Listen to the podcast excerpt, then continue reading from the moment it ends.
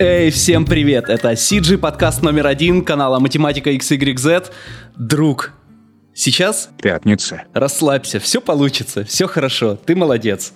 А, у нас в гостях сегодня Игорь Дятлов. Привет всем. А, вы можете его знать, можете не знать. Если вы его знаете, то, скорее всего, по двум вещам. Это человек, который делал модельки для одной серии сериала «Любовь, смерть и роботы».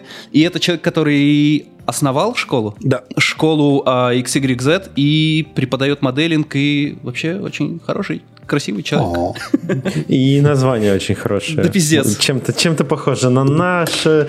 А когда, когда дата основания школы? Сейчас мы проверим, кто у кого своровал название. Дату я не назову, но три года назад школу я открыл.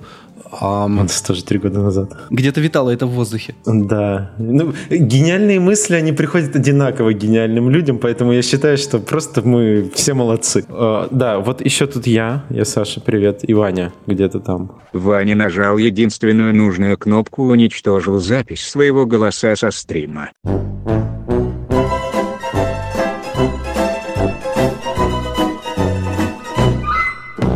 Так, во-первых, все, кто нас слушает, молодцы, что послушали два часа, две части стрима с Арманом Яхиным. Это было круто, эмоционально, и мы все молодцы, потому что это прям подвиг, как записать такое, так и послушать, судя по всему.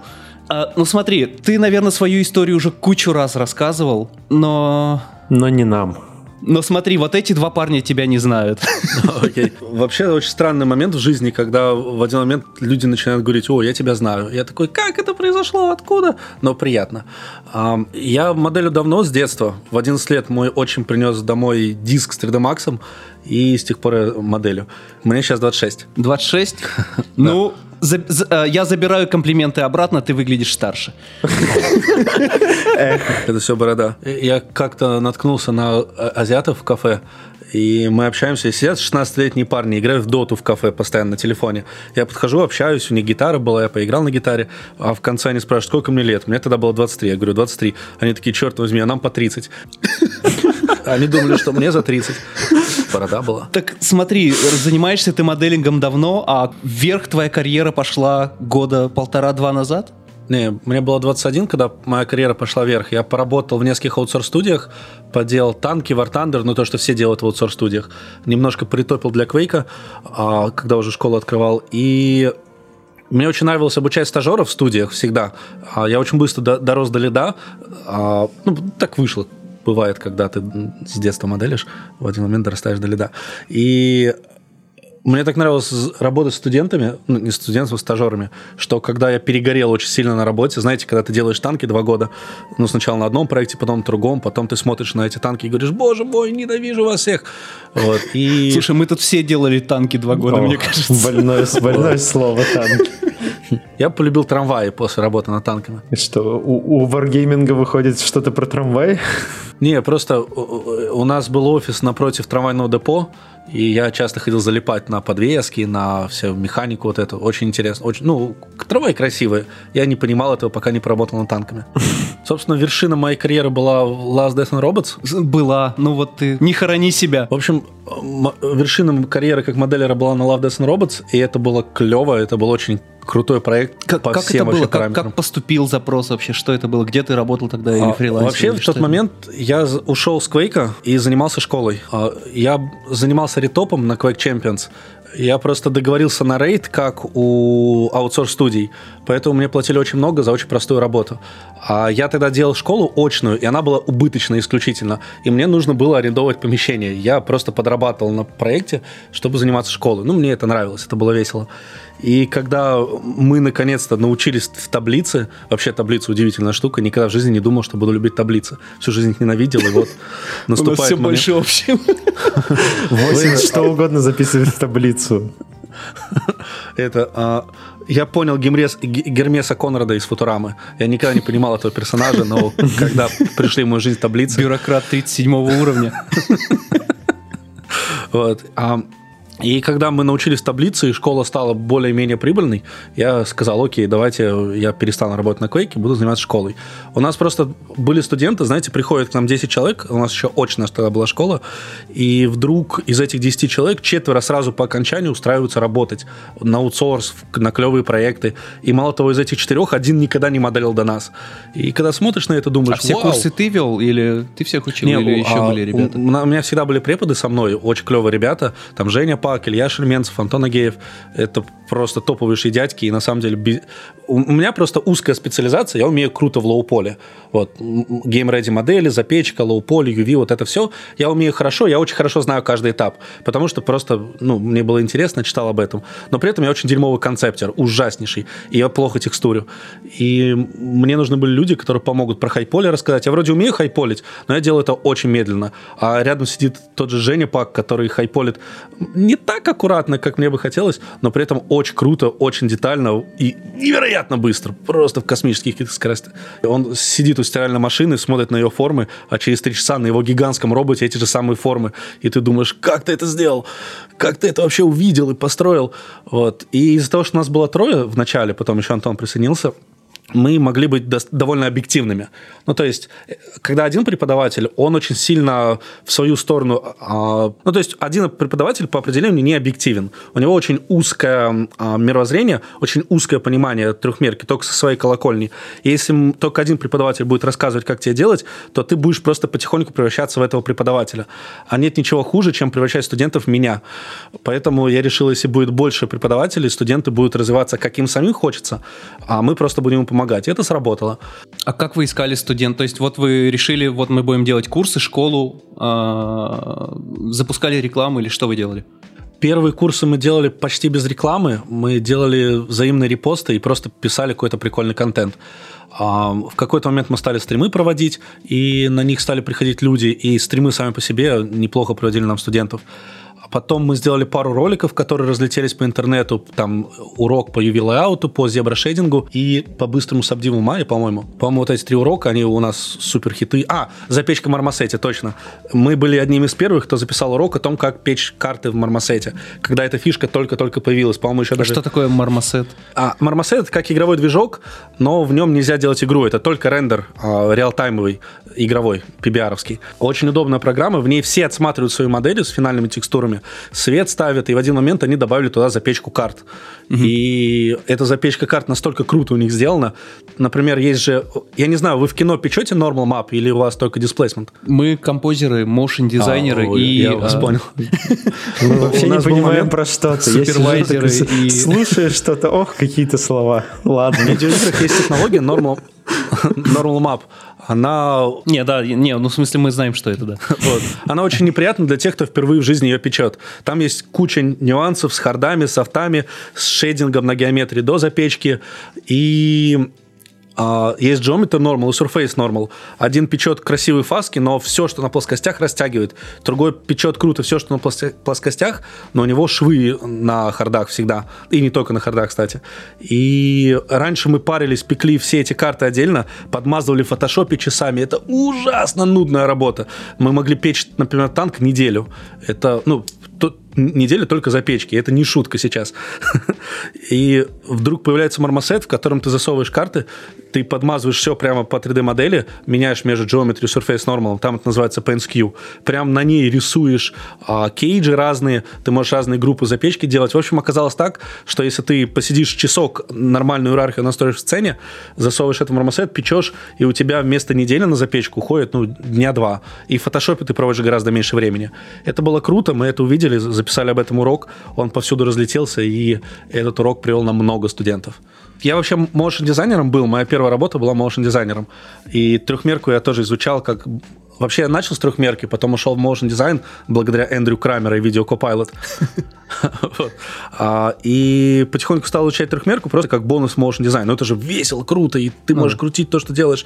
Дизайнером был отстойным. Я вообще в целом не очень хороший дизайнер. Я технарь. Как, как ты попал на проект «Любовь смерть роботы»? Знал ли ты, что это уже за проект? И вообще, какова история? Я когда ушел с Квейка, оказался только со школой, а часто стал тусить со старыми друзьями, ну просто гулять. Когда ты начинаешь запускать свое дело, у тебя вдруг появляется некоторое свободное время, оно может появляться в любой момент дня. Ну то есть ты как бы сам себя занимаешь работой и сам решаешь, когда работать и когда не работать. И это довольно кайфово. Хотя ответственность, конечно, не сразу научился с этой ответственностью справляться, скажу честно. И вот в период, когда я с ней не очень хорошо справлялся, я часто гулял с моими друзьями, у меня был друг аниматор из Wargaming, и, и Илья Мажухин, и он как-то после одной встречи говорит, я устроился тут на проект, я не знаю, слышал ты или нет, есть дядька Виталий, а, он сделал короткометражку X-Story, вот он делает первый трехмерный проект. Мне были, э, было этих слов достаточно, потому что я знаю Виталия, я знаю X-Story, расскажи подробнее про то, что, кто это и что это. А, ну, есть... Мы, наверное, добавим ссылки куда-нибудь на Ютубе. Да, быть. на подкаст, конечно. Не, кто-то смотрит это на подкасте. Я очень люблю мультфильмы, и у нас в России есть очень мощные художники-аниматоры. Или, а, Лена Волк, Надя и Паша Мира, а, Миша Петрик – Аня Катиш, там на самом деле большая тусовка очень крутых ребяток, и я следил за этой тусовкой часто. И когда вышел их Story, это мультфильм, который сделал Виталий, а, Вася и Лена, а, Вася Зорин, Лена Волк. В общем, ребятки там маленькой командой, по-моему, за пару лет сделали короткометражку сами, в свободное от работы время. И она выглядит так, как будто большая студия ее делала много времени. Это крутая короткометражка, когда она вышла, ее всюду репостили в интернете, я ее посмотрел несколько раз, ну, потому что, блин, русский дядька сделал это почти в одиночку, такая крутая киношка. И вдруг мой друг говорит, а этот дядька делает новый фильм, и там нужна трехмерка. Я туда устроился 3D-аниматор аниматором. У них там супер все на раннем этапе, еще сценарий только пишется, а, какие-то там скетчи у них есть. Я говорю, о мой бог, я хочу на этом проекте работать, дай мне контакты, дай мне, пожалуйста, я хочу очень написать. Я написал сразу Виталию, или Лене я первым написал, в общем, кому-то из них я написал.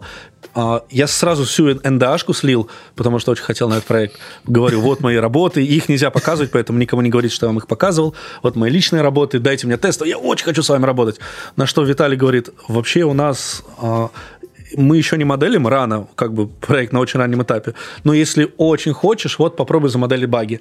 Я начал их моделить и понеслась. Я неделю фигачил, не влезая за компа, и когда отправил модель, он сказал, слушай, бро-бро, ну вообще ты как-то слишком слишком быстро работаешь. Ты, я думаю... А, я просто очень хотел попасть на этот проект, и так как у меня оказалось много свободного времени, я все это время отдал на проект. Про Netflix я узнал достаточно быстро, примерно в ближайшие пару недель начала работы. Про Миллера мы узнали тоже, и про Финчера довольно рано, ну, в течение месяца. Но мы знали, что это будет как аниматрица или как тяжелый металл. Угу. И это, конечно, было прикольно. Иногда мы об этом говорили, но мы больше говорили о том... А какая это серия была? 15-я, Blind Spot. Это где погоня такая была на баге? Да. Ага. Вот. И просто так вышло, что мы оказались на этом клевом проекте. Во-первых, там были крутые концепты, по ним было очень кайфно работать. Во-вторых, там были потрясающие фидбэки. Знаете, есть фидбэки, которые тебе дают, и думаешь, боже, зачем ты мне вообще это фидбэчишь, это такая ерунда. Вот там было не так. Там тебе Виталий дает фидбэк, и ты из каждого фидбэка становишься сильнее как художник. Начинаешь лучше видеть цвета, формы, пропорции, силуэт, вот это вот все.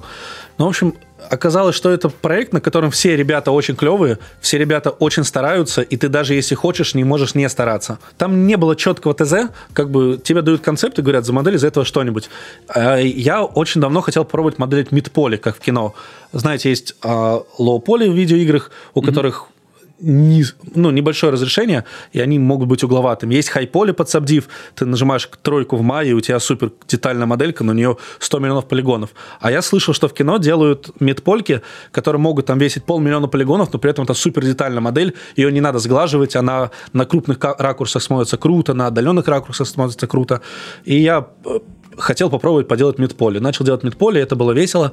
А, сами дра... а, научился драфтить, научился красить драфты, научился ригать драфты, чтобы, ну, утром дают задание, вечером готовая модель покрашенная и с простым ригом. То есть аниматоры могут уже вставить ее в проект, э, делать аниматик, и это было очень весело и круто. Мне нравилось быть частью команды, нравилось не участвовать. Нравилось, знаете, как когда ты маленькая шестеренка, и стараешься быть очень хорошим, как своя шестеренка, потому что видишь этот механизм, потому что он небольшой, этот механизм, и ты чувствуешь свое влияние на него, и, стара... и стараешься стараться. Но ты такой хороший пиарщик. Любовь, смерть, роботы делали все, но, но известный парень только один. У меня много людей занимаются рекламой школы, и когда много людей занимаются рекламой школы, а у тебя один проект, о котором ты можешь говорить, потому что о World of Tanks, War Thunder и Quake я не могу говорить. Я даже не могу то, что я там делал, показывать портфолио из-за НДА. Ага. Это задница полнейшая, ребят, вообще ужасная ситуация. Я не могу говорить НДАшки, НДАшные цифры, но... Сколько бы мог зарабатывать твой друг с, с твоими скиллами в среднем? Окей, okay. давайте так. А, на проектах, когда был медлом, еще даже до лида, я получал 65, угу. а самый жирный чек, который получил за месяц работы, был около 350. Угу.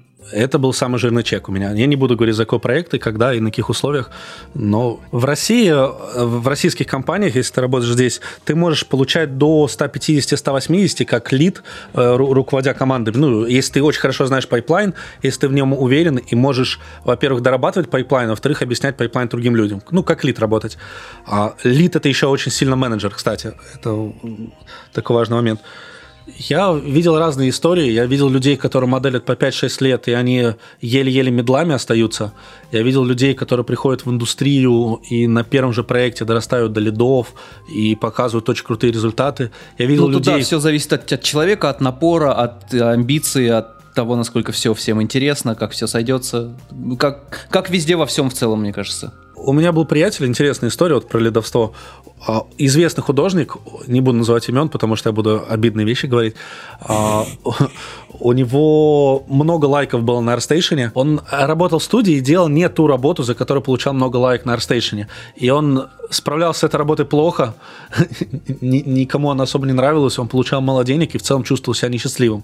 А mm-hmm. потом ушел, ушел на другую компанию, на совсем другую задачу, в зарплату в 6 раз больше или в 7 раз больше. Он ушел, по-моему, на 300 или на 350 не помню. Ну, в общем, а что, что за позиция, на какую позицию? А, концептером концепт ага. Да, это жир топ. Опять же, без подробностей, но вы видели его работы, потому что когда его э, работы с этого проекта и с этих проектов появляются, они все говорят, это очень большие и крутые проекты.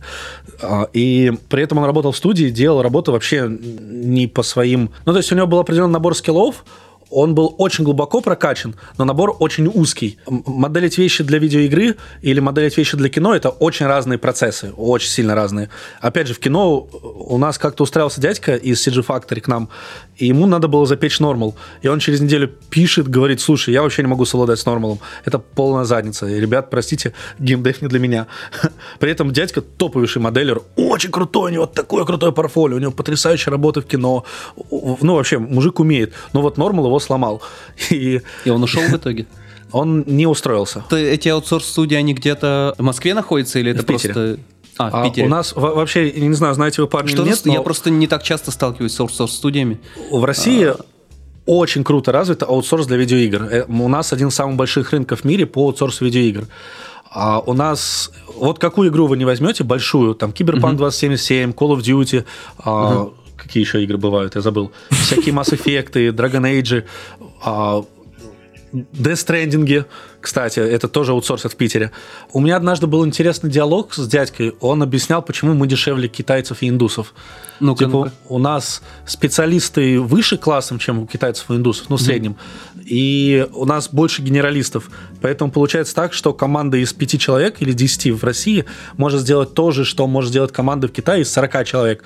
При этом те 10 в России, каждый из них получает чуть больше, чем китаец. И за проект они получают... Ну, то есть каждый отдельно получает чуть больше, чем китаец, но вместе за проект компания, ну, какая-то иностранный заказчик, платит меньше, чем тем же китайцам и индусам, просто потому что там 40 человек, а у нас 10. И я не знаю, сколько это правда. Это был диалог без фактов. То есть а, это просто мы болтали, обсуждали то, как мы видим изнутри, то, как работает индустрия. Я не проверял эти факты. Да, я не проверял эти факты, поэтому не могу гарантировать железность. Может быть, я сейчас вам лгу нагло в лицо, сам того не знаю. Ты сказал, что ты в Питере работал. Ты переехал в Москву? Когда? Как? Зачем? Три месяца назад мы... у меня школа пошла вверх. Я придумал систему, я не буду сейчас вам спойлерить, мы ее только разрабатываем. А, если вкратце, это как World of Warcraft, только для обучения. Я просто многие курсы продают лекции, а я считаю, это фигня собачья, что нужно продавать сообщество, движуху и вообще делать среду, в которой люди просто проводят время, потому что им там клево, и там вокруг них куча людей с такими же интересами, как у них, а лекции — это просто мотиватор работать. Как ну, как, например, рейд в World of Warcraft или там просто квесты в World of Warcraft. Мы даже называем задания квестами. И я придумал систему, написал прототип. На этот прототип нашлось много людей, которым интересно в это вложиться, но мы решили не вкладываться, решили писать сами, насколько есть ресурсов. Я нашел партнеров, они помогают делать бизнес из этого, круто. И, но партнеры в Москве. Я вот три месяца назад переехал, это, собственно, наш офис, чтобы делать эту штуку. А ты на ивент не ходил, кстати? Я вообще не ходок по всяким мероприятиям. Единственное мероприятие, на которое хожу, это спичи, которые мы сами организуем. А, на ивенте я был один раз, два года, нет, полтора года назад, новогодний какой-то был ивент. Я там с Джама Джарабаевым познакомился. Ох, было классно. Ну, когда ты видишь дядьку, который за день рисует картинку, как будто фотография. За день, на ровном месте, даже не вспотев. Он может параллельно смотреть кино на втором экране, и при этом у него топовейшая вообще картинка. И ты смотришь и думаешь, как ты это делаешь? Он такой, я продал душу дьяволу. Меня восхищает человек, который много умеет и говорит, вот бы еще поучиться. Это круто. А, а что вы за спичи проводите? Вы какие-то мероприятия офлайновые проводите? О, хо -хо -хо. я ненавижу презентации и проекторы. Терпеть не могу. Просто считаю, нет ничего хуже, чем выйти... Я два дня назад читал лекцию с проектором презентации первый раз за, два года. И тихо ненавидел его. Ну, я подумал, интересно, полюблю ли я, но проектор не знаю, он отнимает внимание, и человек, который часто читает лекцию, он гораздо больше в презентации, чем в зале, чем с людьми.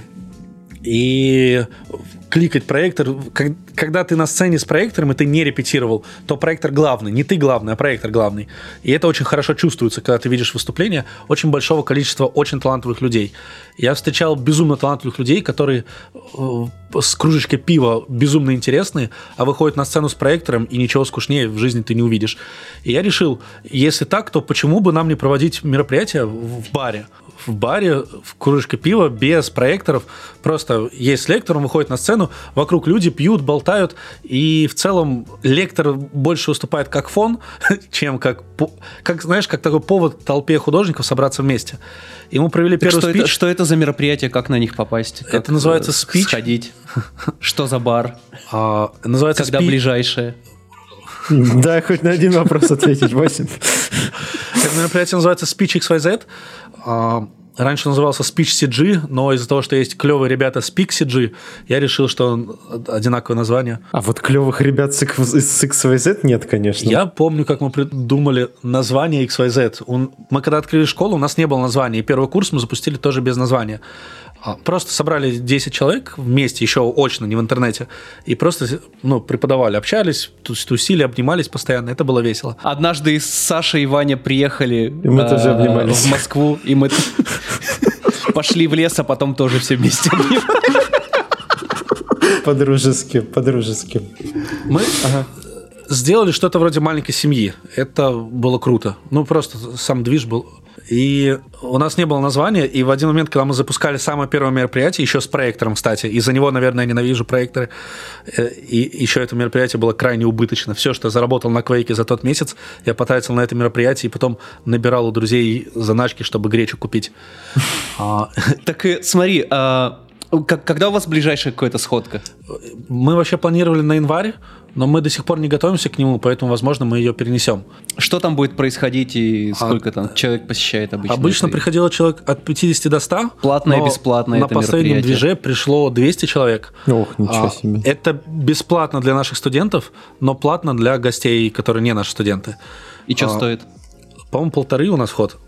Uh-huh. Вот. И у нас такая тема, а ты приходишь в бар, покупаешь себе алкоголь, слушаешь лекторов или не слушаешь лекторов. Иногда кто-нибудь тебе подходит и предлагает покурить. Иногда кто-нибудь подходит и говорит, слушай, а не хочешь там, не знаю, расписаться, пообниматься. Ну и в целом мы приглашаем клевых спикеров. У нас а, выступают разные ребятки из видеоигр, из кино, из моушена. Можно у нас на YouTube нашей школы есть плейлист со спичом, там все лекции со всех прошлых спичей. О, я посмотрю. Так и смотри, а школа существует года три. Угу. Когда это начало хотя бы в ноль выходить? Мы начинали с очной школы. У нас были... Мы арендовали помещение. Это было, довольно... это было самое дорогое арендовать помещение. И я платил много преподам. Сейчас я знаю, сколько платят конкуренты, и понимаю, что я всегда платил больше по рынку. Не знаю, я просто решил, что если это профессионалы, и у них примерно столько-то стоит час работы, там около 20 долларов в час мы считали, то, соответственно, mm-hmm. я должен покрыть их работу в, а, на лекции, их подготовку и проверку домашки на неделе. И исходя из этого, я не буду сейчас называть цифры, потому что, ну, сами понимаете, а, и, и исходя из этого я посчитал, то есть платил как будто за их нормальную работу в, в, в индустрии, только за то, что они преподают у нас. А, и при этом со студентов брал деньги, не посчитав о том, сколько у нас будет выходить расходы в месяц, сколько у нас будет выходить расходы на преподов. Я, опять же, тогда еще не понимал таблицы. И поэтому мы вроде бы заработали прилично. Ну, то есть нам денег дали много за первый очный курс, но где-то в середине курса они все кончились быстро. Ей пришлось подрабатывать на квейке. Потом... То есть ты без какого-то стартового капитала начал просто... Я был в минусе большом, когда мы начинали школу. Большой и... это насколько? По тем меркам большой. Сейчас это не кажется. Ну, наверное, 1050 я был должен разным людям а, по разным... Фу. Я ушел из аутсорс-компании, последний, где работал, три месяца сидел, а, просто развлекался. Мы с друзьями писали песни, снимали клипы, гуляли, смотрели кино, играли в видеоигры, в общем, просто отдыхали. Деградировали, очень точно О, слово. Сладкая деградация. Вот. Э, это было нужно, потому что два года я фигачил почти без запусков, без отдыха. Uh-huh. И когда ты три месяца этим занимаешься, это классно. Самое классное, что это немножко чистит мозги, и ты начинаешь... Когда ты работаешь в компании, там у вас постоянная гонка, вы постоянно соревнуетесь друг с другом, mm-hmm. постоянно смотрите, кто сколько зарабатывает, хотите зарабатывать больше, смотрите, какие проекты, смотрите топ Арстейшна. В общем, вы находитесь в гонке, из которой не можете вырваться. А когда вы из нее вырываетесь, особенно на такой длинный срок, как три месяца, у вас мозги перестраиваются, вы смотрите, что жизнь, она большая, интересная, там много всего происходит, а, знакомитесь с разными прикольными людьми, оказываетесь в ситуациях, которые никогда бы не оказались, если бы работали в офисе, и в один момент ловить себя на том, что окей, а я же могу не устроиться куда-то, сделать свое дело, то есть быть сам себе начальником. А помните, как в фильме про Марка Цукенберга, там есть момент, где дядька из университета, когда к нему пришли близнецы жаловаться на Цукерберга, он сказал, наши студенты не ищут работу, а создают работу. И я услышал такой, о мой бог, я же могу создавать работу. И поэтому, собственно, я решил открывать школу. Это было... Я много чего решал делать, все не получилось из всего, что я пробовал. Ну, что-то получалось, что-то получалось отстойно. Опять же, клипы мы наснимали, песни написали. Я комикс какой-то писал, проекты какие-то делал, какой-то моушен делал, заставки и какие-то фигачил ролики, реклама. Ну, в общем, много всякой фигней занимался, и почему-то школа оказалась самым любимым процессом и самым удачным по доходам. Но по доходам не по прибыли. А когда, когда начался доход уже? Через а, сколько? А, прибыль сама началась примерно через год, хорошая, прям уверенная. А когда мы работали над Love, Death and Robots, я нашел партнеров, ну, партнера одного, который придумал логотип, придумал фирменный стиль, весь этот черный дизайн, первый сайт сделал, и мы решили делать онлайн-курс. Это был третий наш онлайн-курс. Первые два были не очень удачными. Маленькие, просто, ну, мы изучали, что такое работать с компом. Потому что вести курс с компьютером – это безумно сложно. Ты говоришь сам собой просто в компьютер. Поэтому мы всегда собирались по двое, то есть в одной комнате два преподавателя, или мы по, в интернет посвяз, ну, связывались. Ну, что, а, когда ты ведешь занятие не один, а с кем-то, оно проходит гораздо продуктивнее. И гораздо живее сама речь получается, гораздо живее информация. Преподаватель может поддержать тебя, если что-то забыл, показать что-то, скинуть что-то полезное. В общем, это очень клевая комбинация, когда два человека одновременно ведут лекцию. И мы запустили наш суровый интенсив, и он на сарафане взлетел просто в космос, очень круто. Мы красиво упаковали сайт, мы написали несколько уроков, про которые в начале вот стрима э, подкаста рассказывал, которые тоже эти... А, ну, просто ты делаешь полезный урок, выкладываешь группу и пишешь в пару других пабликов, а сделайте репост. Они говорят, ого, это классный урок, делать репост, а потом ты заходишь в этот паблик, а там у этого репоста еще 100 репостов. И ты такой, вау, это же бесплатная реклама. А, у нас на самом деле были очень маленькие бюджеты на рекламу. Первые год онлайн-курсов. У нас бюджеты на рекламу появились чуть больше года назад, ну, более-менее mm-hmm. крупные. Когда мы запускались, мы были единственные, кто говорил про геймдев, и вообще единственные, кто про 3D говорил понятно. Понятно, нормально, и так, чтобы нас было кайфово слушать. Все наши конкуренты, о которых мы знали, были либо безумно дорогими, там по полмиллиона за курс, либо безумно скучными. В общем, насчет конкурентов. Я видел пару школ, которые были хорошим референсом для меня. Это Skills'Up в первую очередь, и еще была школа у Марка Колобаева. Элемент, кажется, Элемент Edition, по-моему, она называется. А, они делали клево, интересный контент, красивый. А, они сами хорошие преподаватели, хорошие художники, которых, ну, за которыми интересно следить.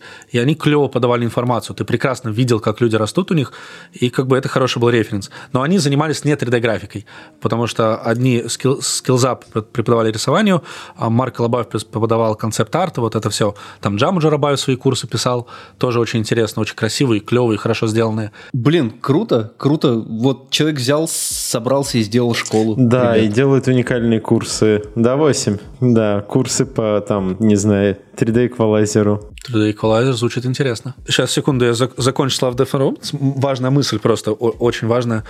Я скажу честно, ребятки, я всю жизнь провел один, сидел в комнате, общал, не общался с людьми, и не очень хорош в поддержании долгосрочных связей, ну, общения там с людьми до, до, долго. Когда я ухожу с проекта, я очень редко общаюсь с людьми, с которыми работал, какие бы крутые люди не были, просто я почему-то так устроен, очень странно. Мне почему-то неловко и некомфортно писать людям, как бы я их не обожал, не фанател. Я люблю, знаете, со стороны наблюдать. А, Нам и... ты можешь писать в любой момент, когда, когда захочешь, с любыми ну, общем, проблемами. Можешь слать нам нюдис. Да, 8. Я считаю, что этот проект дал мне уверенности в себе очень много, благодаря которой школа получилась. И он показал, что клевые вещи можно делать без бюрократии, с таблицами, но без бюрократии. Можно делать в удовольствие, можно делать стараясь и при этом не страдая. Я долго думал, что любой большой проект — это машина по превращению времени людей в их страдания, и у которой выхлоп — это какая-то работа. Оказалось, что это не так может быть. Оказалось, что работа может быть очень даже веселой, кайфовой, приятной, даже на долгое время. Даже очень рутинная работа. Ну, слушай, ну это хороший посыл, приятный. Этот проект показал мне на конкретном примере, и этот пример, мне кажется, одним из самых ценных уроков в моей жизни, то, что клевая команда просто даже небольшая, но очень-очень хорошая команда людей, которые стараются, может творить удивительные вещи, удивительные крутости. И это вроде бы кажется очевидные вещи, но на самом деле из всех проектов, где я работал, где бы кем бы я ни занимался, мысль о том, что нанимать клевых людей, чтобы они делали клевые, всем было комфортно вместе, это последнее, о чем думают люди, которые нанимают людей. И это очень странно. То есть простая формула, бери крутых чуваков, чтобы вам было вместе кайфово, вы сделаете крутую работу. Но почему так никто не делает? Ну, очень мало кто так делает. Может, кайфовых чуваков на всех не хватает просто? Тогда э, вот Саня спрашивал, сколько сейчас студентов у вас? А, я скажу две вещи. Три месяца назад у нас мы радовались тому, что у нас первая тысяча студентов была. Сейчас Охренеть, как много. А, у нас на бесплатном курсе. Это же много? Это много. Это много. Это за, за три года тысяча студентов. Но это, это было три месяца назад. Сейчас у нас одновременно на одном курсе 600 человек, на другом Охренеть. уже 400, и, и у нас на бесплатном курсе 5000 человек. То есть бесплатно у нас курс по интро-кнопкам. Мы там вообще запарились. Мы сделали бесплатный курс круче, чем многие платные. Там есть интро. Если ты никогда не открывал 3D-редактор, ты открываешь этот курс, и там есть квесты по блендеру Maya. Квест выглядит так, ты открываешь файл блендера, а он говорит, нажми на такую-то кнопку и на кнопку мыши. Двигай мышь вниз, и твоя камера будет идти вниз. Ты ведешь камеру вниз, а там следующая инструкция. И ты вот по таким инструкциям, простыми заданиями прямо внутри программы осваиваешь эту программу. И после шести уроков, у нас шесть таких уроков, ты умеешь навигацию, умеешь создавать примитивы, умеешь их двигать, вращать, и все это без единой лекции. Это все тупо файлы. Это такая игра. И я вообще мечтаю сделать курс большой, сложный, вообще без лекций. Я считаю, что лекция это просто как бы э, э, знаете, была эпоха, когда кино было без монтажа. А, сто лет назад, когда братья Люмьеры, вот это все, где поезд ехал, и люди убегали из зала, было без монтажа. Потом появился дядька, который останавливал камеру, включал ее в другом месте, и хренак монтаж. Потом появился дядька, который отправлял людей на Луну, фокусник, который придумал трюки в кино. То есть кино эволюционировало такими шагами. И мне кажется, что образование онлайн, она сначала взяла форму того, как преподают очно в институтах, в школах, на всяких курсах, но так в онлайне другие правила. Я могу очень долго на этот счет говорить, потому что это то, о чем я думаю последние два года без остановки. Но так в онлайне другие правила, типа а, а, горизонтальная передача информации, люди сбиваются в стаи, Александр Барт, нетократия, вот это все, очень советую, кстати, почитать, охеренная книга. А, и я вдруг понял, что обучение в интернете эволюционирует очень сильно. И оно, во-первых, должно быть похоже на игру, на видеоигру. Мы над этим сейчас работаем. А во-вторых, в идеале а, в онлайн-обучении сам, сами лекции, они должны быть качественными, у них должен быть качественный контент и профессиональные люди, которые этот контент рассказывают. Тогда эти лекции имеют смысл. Но они сами по себе являются лишь инструментом а, мотивации сообщества. А мы, когда создаешь Discord на 600 человек, а, как бы хочешь не хочешь, ты должен думать о том, как эти 600 человек мотивировать. И сейчас это, кстати, наш квест номер один, потому что, во-первых, мы планировали продать 300 мест. Мы, мы, у нас всегда были на курсе 100 человек, максимум 150. Мы думаем, давайте сделаем в два раза больше, сделаем 3. Ну, интересно, это же интересный посыл. И хренак случайно продали 600 мест. Мы этого не ожидали. Что с этим делать, мы не очень до конца знаем. Мы только учимся сами. Это, ну, повезло. А, и когда ты... А, это как, знаете, как с Фейсбуком случилось. Когда он запустился, никто не думал, что он станет настолько популярным так быстро. И с нами случилось что-то вроде такого. Блин, как клево. Как клево. И когда у тебя оказывается такая куча людей, ты думаешь, как их объединять. А у нас мы построили такую систему, где люди друг с другом общаются, скидывают работы, обсуждают, задают вопросы, задают стрёмные вопросы, спрашивают по софтам все это. В общем, общаются постоянно. И это... Вот ты сидишь, сидишь у себя где-то дома, в городе, и не знаешь ни одного трехмерщика, а потом заходишь там в Дискорд, а там аж 600 человек, среди которых ты точно найдешь людей с такими же интересами, как тебя, среди которых ты точно найдешь людей, с которыми ты можешь поработать вместе. Мы еще раньше часто при, при, практиковали групповые домашки, сейчас мы разрабатываем систему, у групповых домашек есть проблема организации студентов. И мы придумали систему вроде рейдов, как в Warcraft е. Я не буду сейчас тоже подробности рассказывать. Мы ее только реализуем, только не работаем. Как объединять людей, чтобы они делали совместные работы. Это же охрененный опыт, когда люди делают вместе. Но даже без этой системы в наших Discord ах люди собираются вместе, делают проекты. Есть игра в Steam е, продается, которую сделали наши студенты, которые у нас на курсе познакомились и решили делать вместе игру. И они ее сделали. И сейчас делают новую игру. Есть много инди-разработчиков, которые к нам приходят и говорят, о, слушайте, а можно нам моделеров? Мы пишем анонсы, и студенты им пишут, и потом вместе делают реальные инди-игры.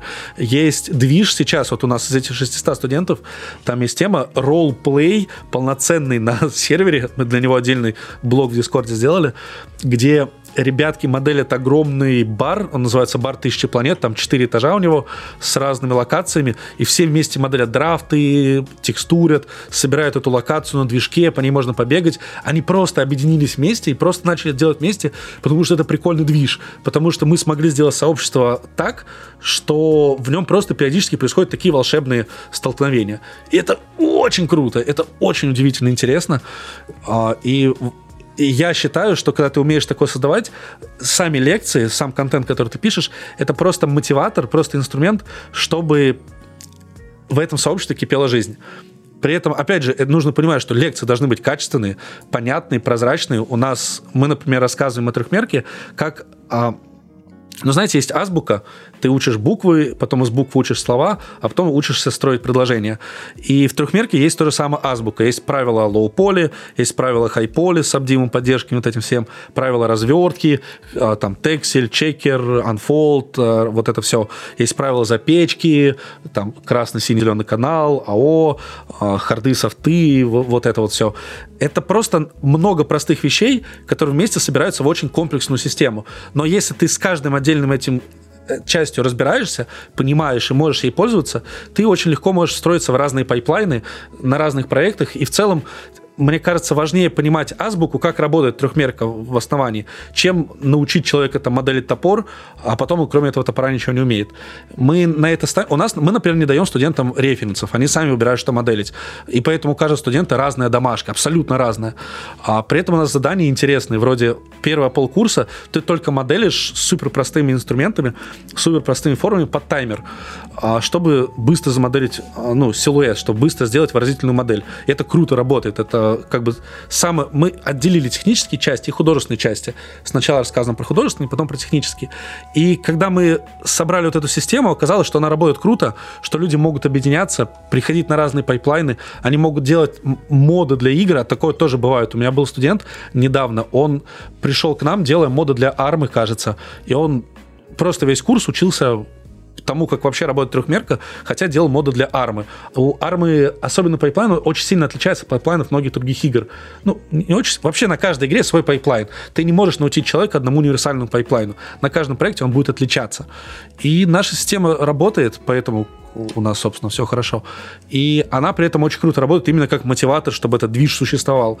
Единственная проблема, Курс длится 5 месяцев, это самый длинный наш курс, который мы когда-либо делали. И мы вдруг поймали себя на том, что а как развлекать людей 5 месяцев? И сейчас надо эту проблему решать. Но вообще это очень интересно. И опять же, я говорил, я могу много говорить про сообщество. Я сам преп... все меньше преподаю сейчас. И если честно, по секрету вам скажу, я... э, Хотя я, это уже не секрет. Я бы хотел вообще перестать преподавать. Я занимаюсь этим давно, и это немного надоедает.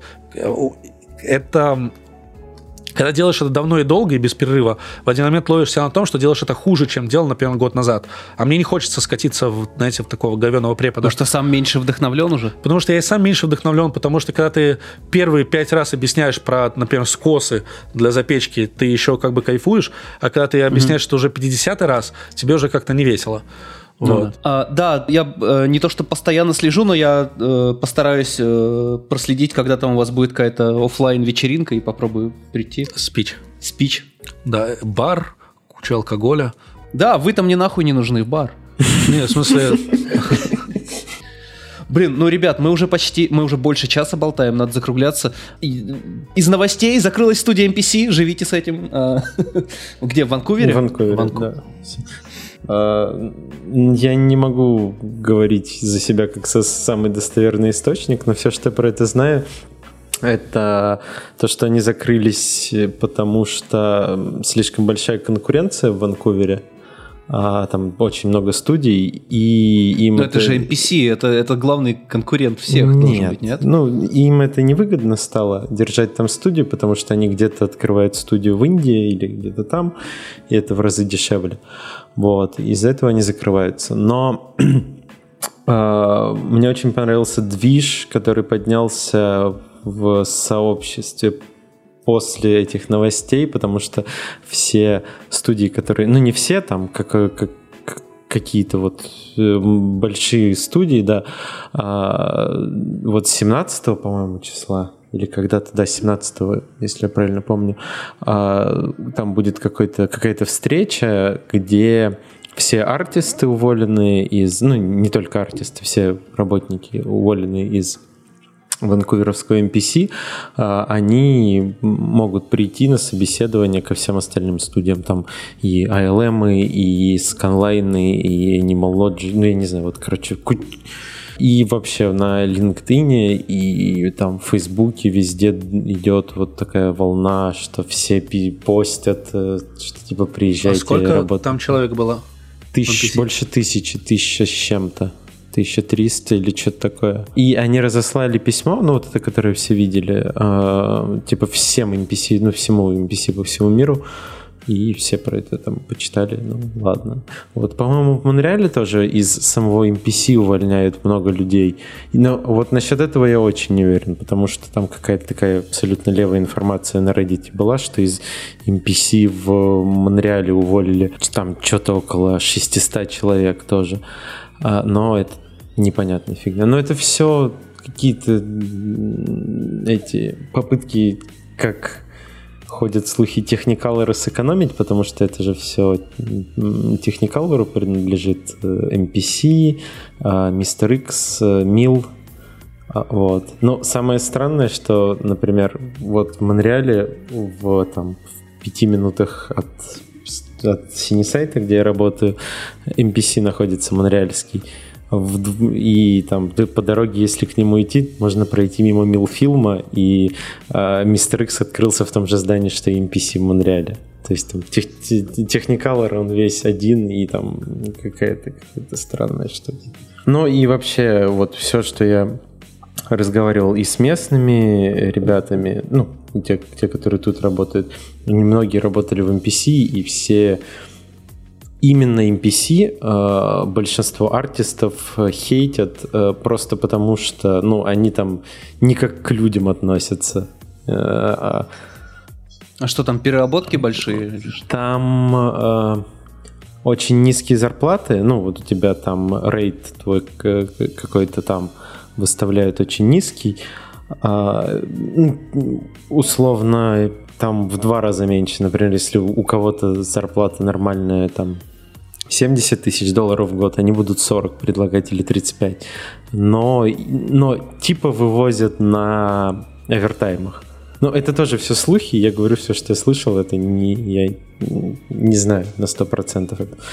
Вот, но это очень странное отношение к людям, и тоже на Reddit видел а, какой-то какая-то журналистка из Монреаля а, начала расследование или вот какой, да, сбор анонимных историй работников NPC, которые именно вот так относились. То есть я вообще не разбираюсь в там, юридической стороне там, Трудового кодекса Канады и всего такого, но там вот, судя по этому посту, там было много нарушений и что нельзя так делать. Э, вот, на, Все, всем спасибо, что были с нами. Это был очень клевый подкаст. Я надеюсь, мы этим составом еще соберемся. С тобой было очень приятно болтать. Да, спас- спасибо, Игорь, было круто. Блин, спасибо вам, парни. Заходите к нам везде, слушайте нас на всех платформах. Uh, у нас куча соцок, подписывайтесь на все, иначе сгорите в аду. И надо, надо добавлять Spotify в наши посты, потому что, например, в Канаде сложно слушать это не с Яндекса, который не работает, блядь. Слушайте нас еще и на Spotify, мы там есть. Да, но на самом деле мы есть на абсолютно всех площадках, поэтому... Все, любовь, поцелуи. И роботы. Пока.